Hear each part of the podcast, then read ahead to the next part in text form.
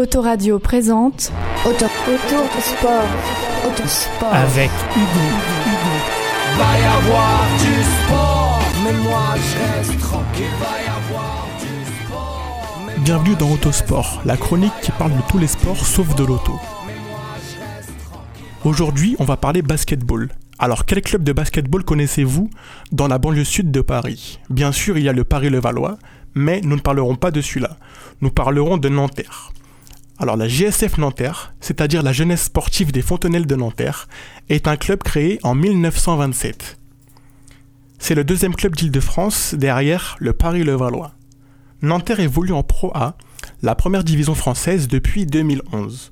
Depuis lors, que de chemin parcouru par ce club au tout petit budget, seulement le 12e de Pro A sur 18 clubs. Imaginez, après un titre de Pro B, c'est-à-dire la deuxième division, obtenu en 2011, Nanterre a été champion de Pro A en 2013.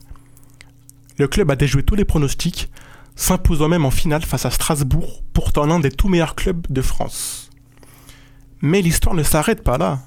Évoquons par exemple la première expérience européenne de Nanterre, qui n'a pas été marquée par l'exploit colossal réalisé face à la grande équipe barcelonaise, pourtant l'un des plus beaux palmarès d'Europe. Nanterre s'est imposé 71 à 67 sur le parquet barcelonais.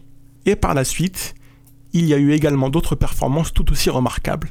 Mais vraiment le summum, le top du top, se situe le 26 avril 2015.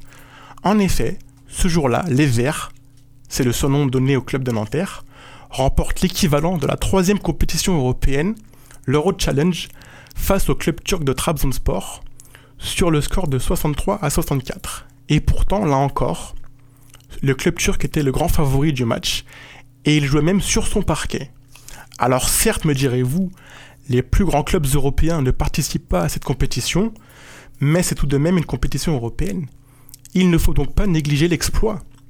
Ce n'est pas donné à tout le monde de remporter une telle épreuve, les clubs français peuvent en témoigner.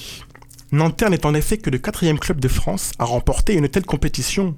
Et de plus, la France attendait d'inscrire son nom au palmarès européen depuis 13 ans, imaginez-vous. Cela fait assurément entrer la JSF dans l'histoire du sport français. Désormais, c'est un club qui compte dans le paysage du basket français par le biais de ses résultats. Comme quoi, il n'est pas forcément nécessaire d'empiler les stars pour créer une équipe compétitive. La JSF étant en constante progression, il n'est pas à exclure qu'elle réalise d'autres coups d'éclat à l'avenir. On prend le pari? C'était auto, auto sport, autosport. Avec Hugo.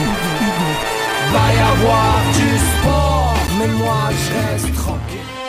Autoradio, la radio qu'il te faut.